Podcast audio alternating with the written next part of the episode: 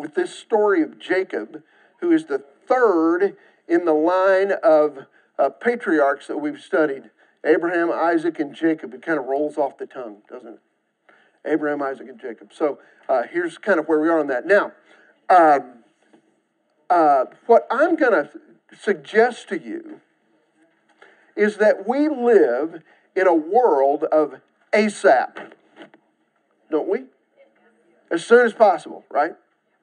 And yet, as we read the Bible, as we deal with some things um, uh, in our own lives that are, that are items of faith, often we're thinking that God works as slowly as possible, don't we? Instead of as soon as possible, maybe God works as slowly as possible. What I want you to know is that God works, and I believe we've got biblical evidence of this. God works as surely as possible.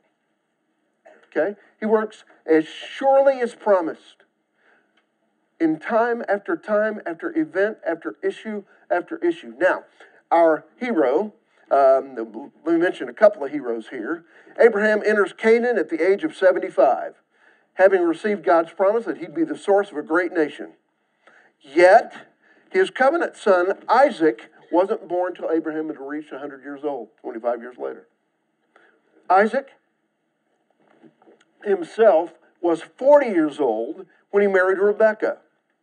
But their sons Jacob and Esau didn't arrive for another 20 years. Yet, you know, there's a child of promise in there. Jacob had to wait seven years. Uh, we'll, we'll look at that a little bit today.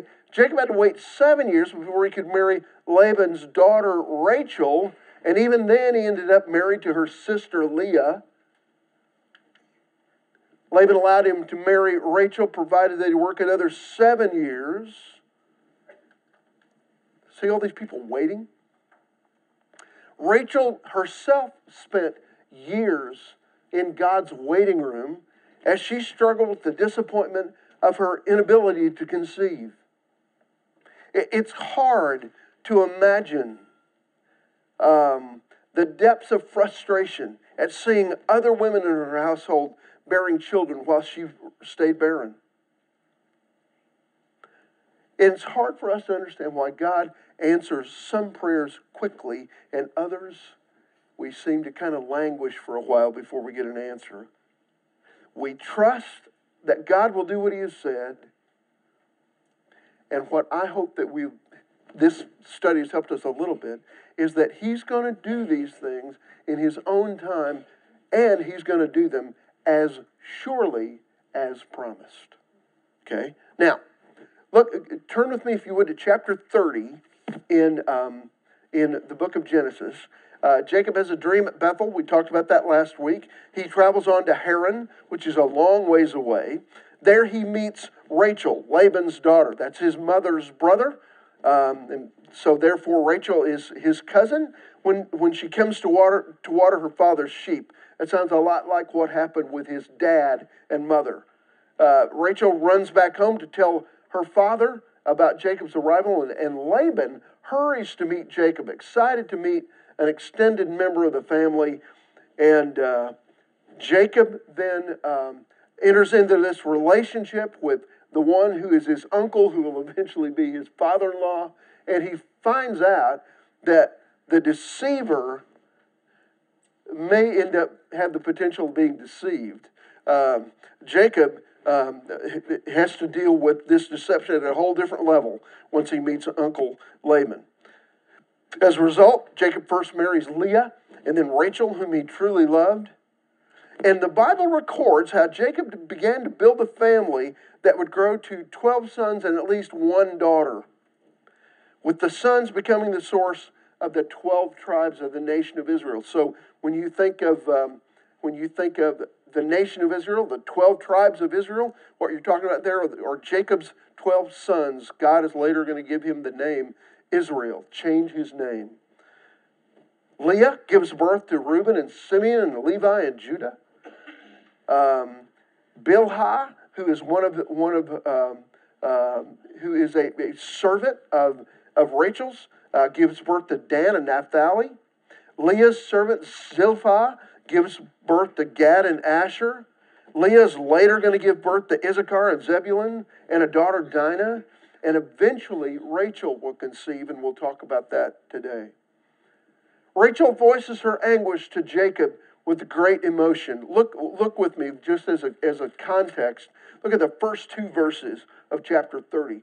Now, when Rachel saw that she bore Jacob no children, she became jealous of her sister. Now, by the way, could there be any? We've talked about sibling rivalry a lot here in this series. Can there could there be a worse setup for sibling rivalry than two women who are married to the same guy? It's just ludicrous to even think about how that would ever turn out well. Um, and so she voices then in the scripture, uh, and uh, she becomes jealous of her sister, and she says to Jacob, Give me children or I will die. Then Jacob's anger burns against Rachel. And he said, Am I in the place of God who has withheld from you the fruit of the womb? Wow. By the way, this isn't, can you tell? This is an argument. This is a fight, all right? They're not happy, either one with the other. So that's the context here.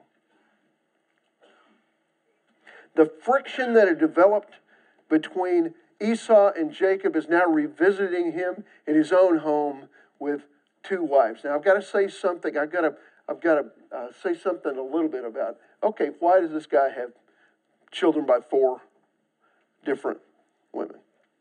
I want you to just observe. Remember, we said last week Esau married several different women, some Hittite, Canaanite women, and he went and married some Ishmaelite women, or at least one. What you need to understand is as you read the Old Testament, is the Bible never condones this. Okay? You could cite it as uh, groups did back in the 1800s in the U.S. There's case law all over uh, uh, the U.S. with people trying to, to uh, legalize polygamy using the Old Testament as a backdrop. But what I want to tell you is the Bible doesn't say this is a good thing. It didn't work out well for David. It doesn't work out well for Jacob, really other than building a big family. Okay? We see the constant, um, the, constant conflict, struggle, trouble, uh, right down to in both Jacob and and and David's family, uh, intrigue, um, attempted murder, brother to brother. Okay, it's just never going to work out. The Bible doesn't condone this here.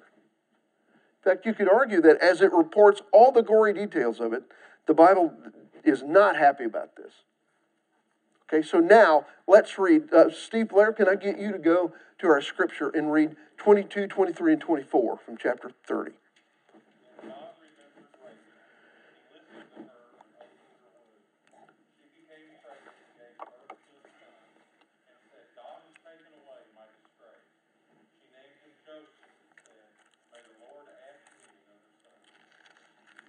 Okay, I want, to, I want you to go with me to a couple places here. Go to 8 1, so turn, turn back to the left a few pages.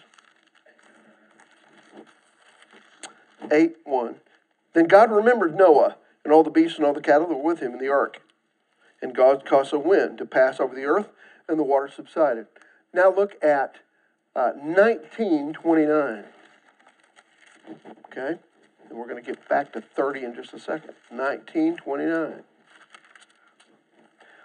Same kind of an idea here.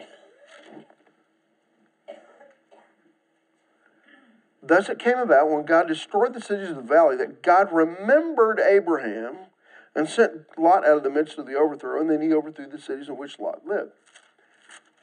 Does God need to have his memory jogged occasionally? Not really.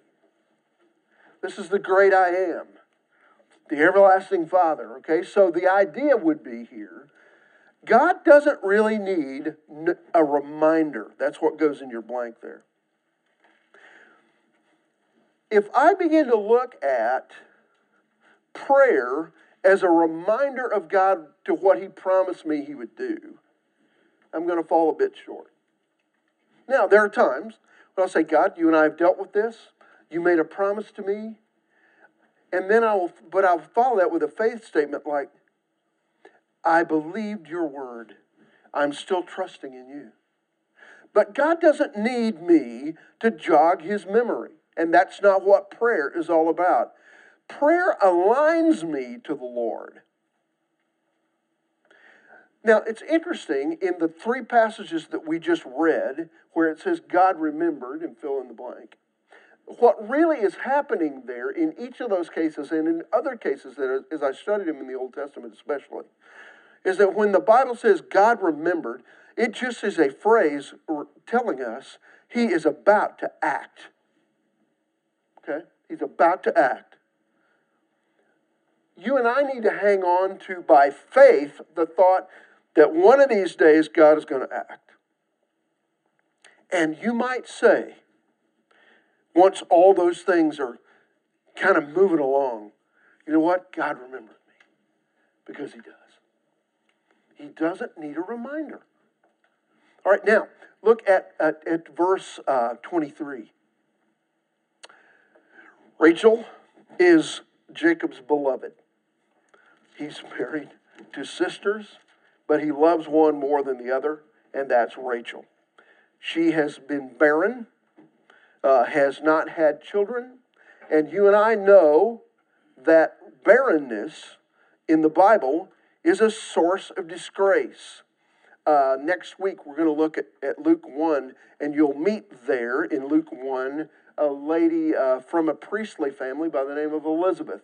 Her husband's name was Zechariah.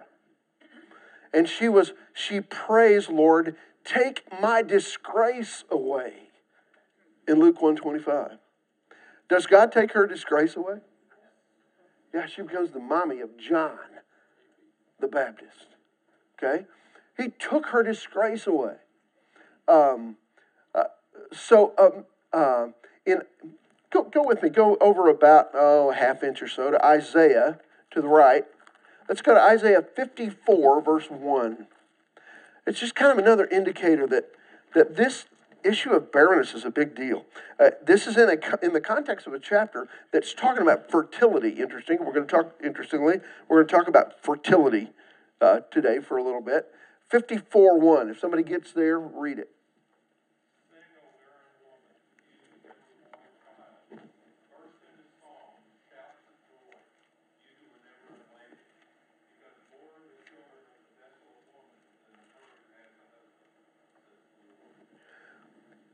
You hear that kind of overriding promise that if you're dealing with barrenness, He's going to fill you up?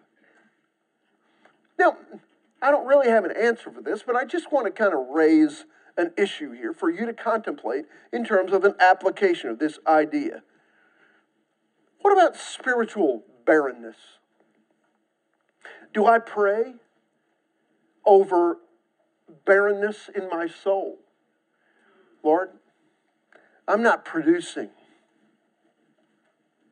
Um, uh, there are no spiritual children in my life, or at least it's been a long time. Do I languish over that? See, I think it's really important that we languish over that a bit. And yet, probably, uh, my prayer life is more focused on other things than that. So I just, I just throw that as a challenge. So God answers Rachel's prayer in verse 24, and the word that I want you to put there is He uh, answers her prayer by adding. Okay? What's the name of her little boy? Joseph. Joseph's word in Hebrews means to add. Now, I find that intriguing, by the way, because he will be a guy who does really well with math later on in his life. But, but uh, you can read about that if you, if you keep reading toward the, the, uh, the later verses, uh, later chapters in, uh, in Genesis. But uh, Joseph is to add. God did add. Uh, God also, if you look, turn over to chapter 35. God also added another son. Now, by the way, when, when, she, when he adds Joseph to her, she says, May you add more. And he does. Look at, look at 35. I'm going to start with verse 16. Then they journeyed from Bethel, and they, when there was still some distance to go to Ephrath, which, by the way, they're going back to the promised land, Rachel began to give birth, and she suffered severe labor. When she was in severe labor, the midwife said to her, Do not fear, for now you have another son. It came about as her soul was departing, for she died, that she named him Ben Oni. But his father called him Benjamin. And if your Bible has a footnote, like mine does, Ben Oni is the son of my sorrow. That was it. But Jacob called him Benjamin, the son of my right hand. So there was an addition here, but it kind of took a while and it took some things. Now, I want us to go to verse 25, and if um, John, can I prevail on you to read 25 down through 32 from chapter 30? Okay?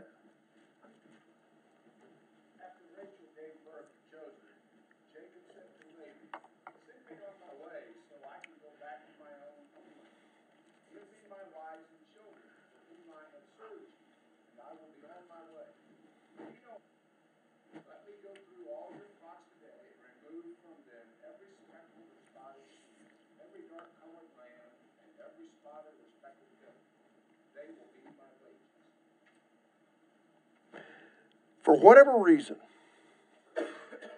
Jacob sees the birth of Joseph to his beloved Rachel as a signal that it's time to go back home to mom and dad.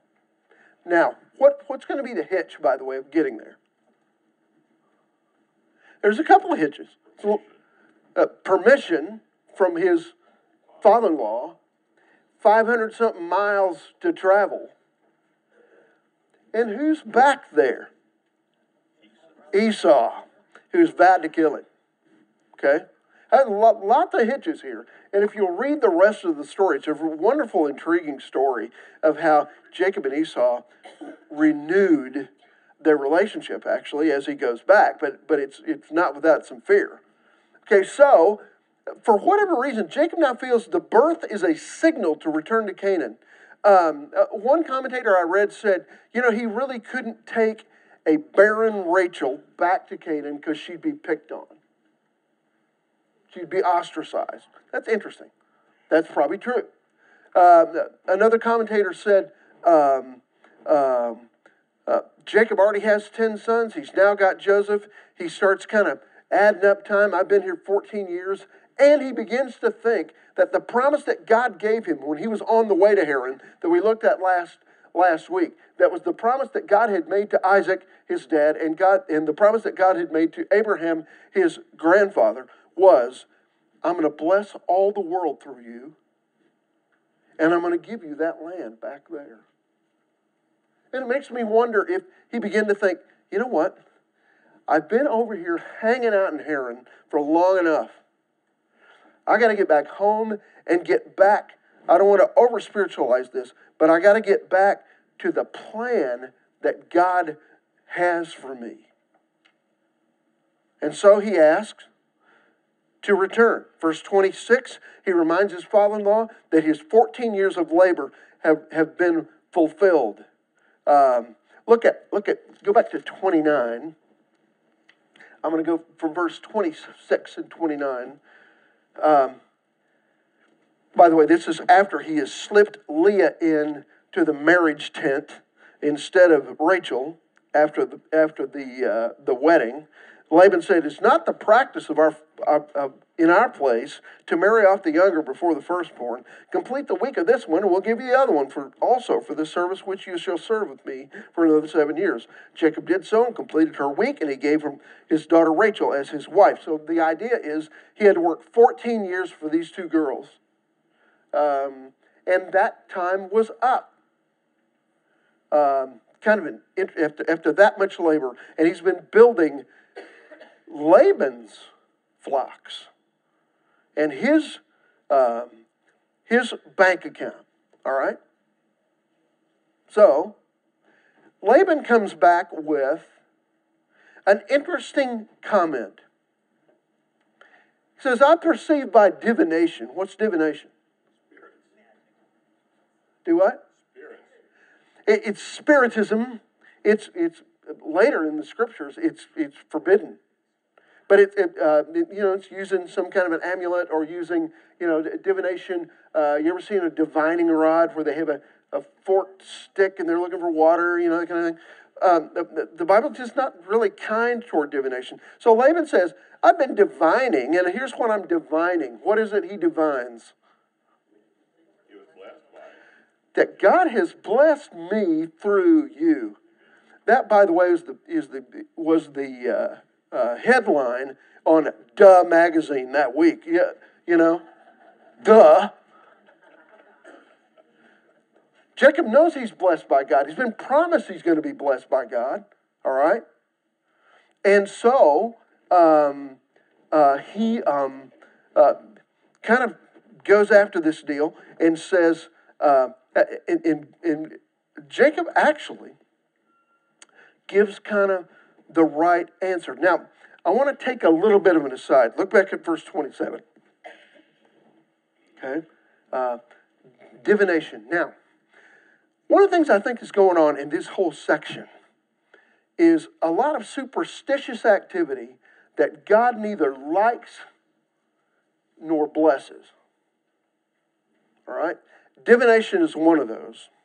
There's another thing going on here uh, that that's kind of interesting. Look at uh, in, in between the verses that we that uh, um, uh, some of the verses we're reading, some of the verses we're not going to read. Uh, I, I, want you to go to verse uh, 20, um, go to verse 14. That was before what we started with today.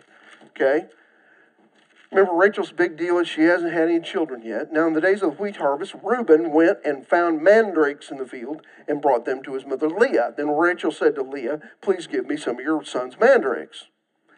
Now, the reason for that is mandrakes were believed uh, to be um, have something to do with fertility.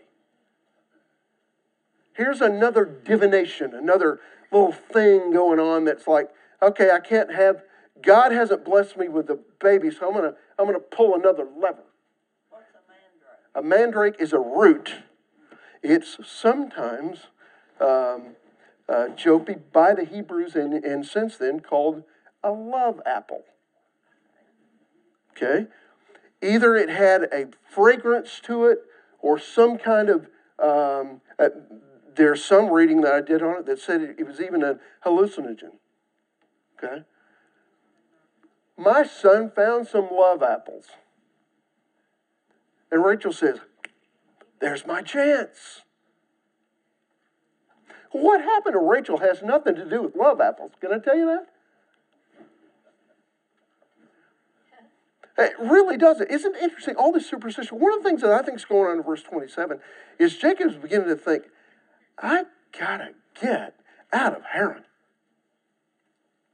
This place is despicable. Even my kinfolks have fallen into all this superstition. Remember, it was all around them. Remember, all that area.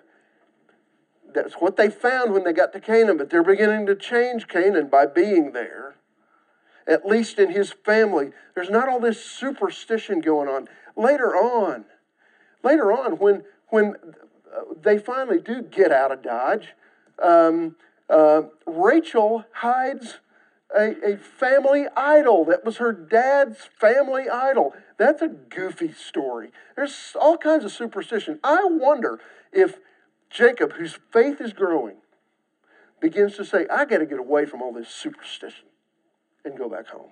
Now, there's going to be one indication that he's still pretty superstitious, superstitious himself. Anyway, in verse 28, Laban says, You got a blank check. Now, he's done that before. If you look in 29, 14, and 15, when he first came, Laban said, You know what? You work for me, you can take whatever you want. Now, that didn't exactly happen that way, did he? So he's offering that blank check again, and, um, and, um, and Jacob knows he's done this before, and then in verse 29 and 30, listen how faithful Jacob is here. Look at verse 29 and 30. His answer is, but he said to him, You know yourself how I have served you and how your cattle have fared with me. For you had little before I came, it's increased to a multitude. But listen what he says, and the Lord has blessed you wherever I turned. Jacob is sure to give appropriate credit for his prosperity. Who really prospered them? The Lord The Lord has. Have I done this on my own? Or has God done it? And he got the right answer. So Jacob proposes in verse 31, uh, he proposes to stay a while in exchange for kind of an agreement here. And I don't know if this is a change of heart on Jake's part, Jacob's part, or if he's just kind of hatching up another scheme, but he's got he's got a plan here.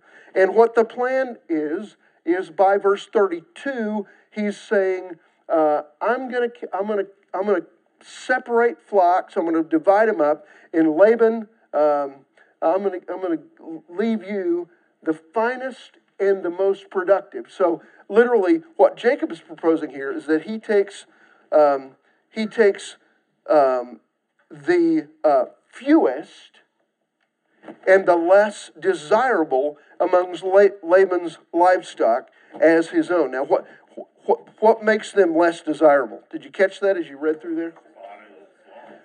They got spots, they got streaks, some of them are black. Okay, so um, you know, it's just goats and sheep are not supposed to look this way, but this kind of happens. So basically, Jacob's flock will be, I want you to catch this. Troy, you'll like this. His flock will be branded as his. Okay? Any cattlemen out there? Flock will be branded as his. When if if if Laban were to see an unblemished sheep or goat in, in Jacob's flock, he knows, hey, he's a rustler. He's stealing my sheep. Not so. All of his sheep have some kind of defect, blemish, marking. They're branded. Interesting to me. Laban agrees to it, and Jacob gets to work. Um, Laban says, okay, look at verse 34. Laban said, Good, let it be according to your word. So Jacob gets to work, and God keeps his promise to Jacob. But in the process, Jacob enters into another little fertility deal. Okay? He does some of these. Found this in some parking lot yesterday. It just reminded me. Okay, uh, yep, that's what it's for. What did he do with these? magically made the, the offspring spotted It was just magical, wasn't it? And it was all because of the poplar rods that he put in the feeding trough, uh, in the drinking trough, right? No. No. That's another superstition. Another fertility goofy thing. I, I was in uh, Ironton, Ohio, years and years and years ago, back in the amazing 80s. It was across the river from Ashland, Kentucky, where I was living across the Ohio Bridge, the Ohio River Bridge. And one of the things that was unique, I was going to visit somebody in the hospital over there or something. And one of the things that was unique about that area is in those days you could buy lottery tickets in Ohio, but you couldn't in Kentucky. I stopped at kind of a cheap gas station to buy some gas, and while I'm waiting in an interminable line, it was before the time when you could put your credit card in the thing outside. I'm watching lots of people who had little snotty nosed kids in very little clothes appropriate to the wintertime, buying ticket after ticket after ticket. Does the Lord bless that? I, I don't know, guys. I just know what I read in scriptures. I wonder if that's a mandrake I wonder if it's a, a stripped poplar rod.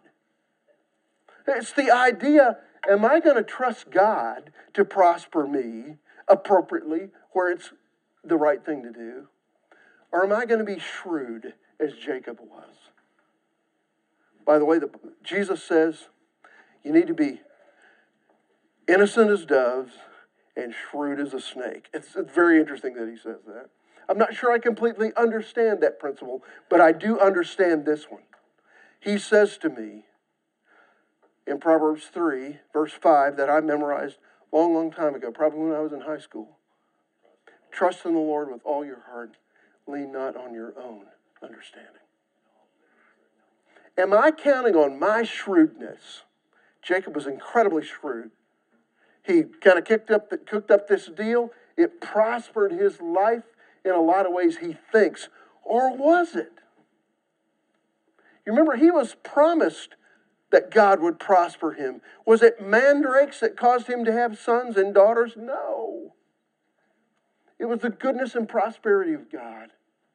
So here's my question Am I going to live by shrewdness or am I going to live by faith?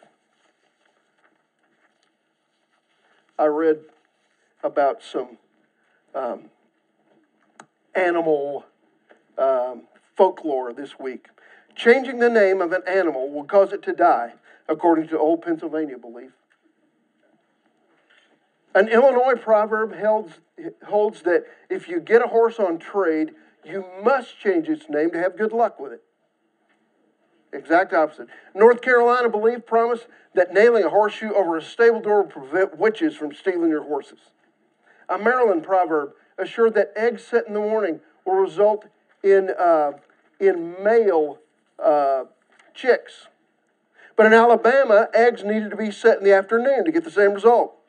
In Kentucky, your chickens would be protected from hawks if you put a round rock in a fire. It causes the hawk's claws to draw up in a shape so they can't grab your chickens. Am I going to trust in that kind of stuff? Okay? In, uh, on December 31st, 1980, Rhonda took half a bottle of castor oil and set the uh, set the washer on the spin cycle. She sat on it. She was trying to get me a, an extra, uh, trying to get me an extra uh, tax deduction for 1980 because Jake was due any minute. You know what ended up happening? I ended up paying a deductible for 1980 and for 1981, and Jake wasn't born until like 3 o'clock in the morning. That didn't really work. That was a wives' tale. What are you trusting in? Would you rather have a lottery ticket or the eternal, almighty Heavenly Father who leads and directs your life every day, even when you don't see it? So, go dig up your mandrakes if you want to. I'm going to trust the Lord Jesus.